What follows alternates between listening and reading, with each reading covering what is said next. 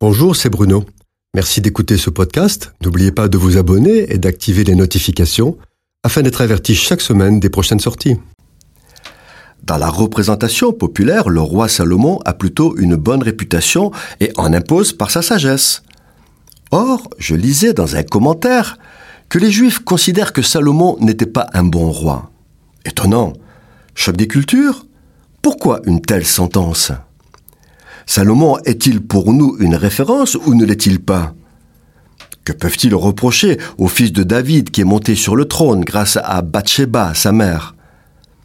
En fait, la première chose qu'il lui reproche, c'est qu'il se parjure. Ainsi, un jour il promet à sa mère de faire tout ce qu'elle lui demandera.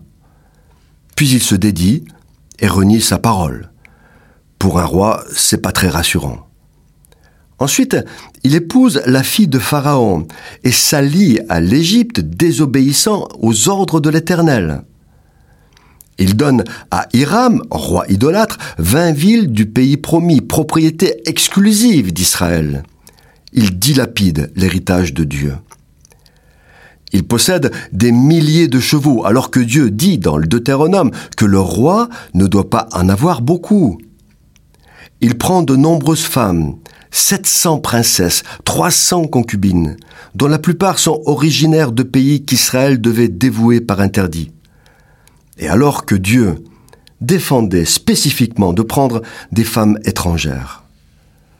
Soumis à ces femmes, il sert leurs idoles et sacrifie sur les hauts lieux.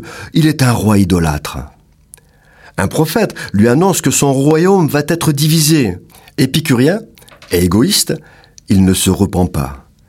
Plus que cela, il ne prépare pas sa succession sur le royaume.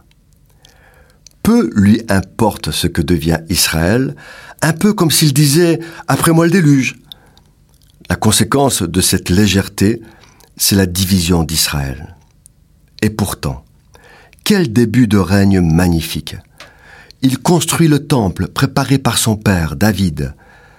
Dieu lui apparaît deux fois et il fait une prière magnifique, pleine d'humilité et de sagesse. Il a été aimé de l'Éternel.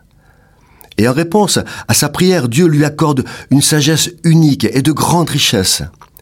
Ce sont ces richesses et les femmes qui lui tournent la tête.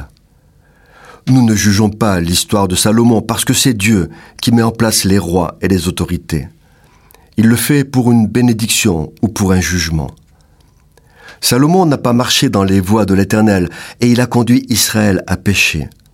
La sentence sera terrible, le royaume sera déchiré. La leçon que nous tirons de l'histoire de Salomon, ce sont ces paroles de la Bible. Si le juste se détourne de sa justice et commet l'iniquité, toute sa justice sera oubliée, il mourra. Elle dit encore, Mon juste vivra par la foi, mais s'il se retire, mon âme ne prend pas plaisir en lui. C'est la fin qui compte le plus. Ce qui importe aux yeux de Dieu, c'est de tenir ferme jusqu'à la fin dans l'obéissance et l'amour de Dieu sans renier la foi.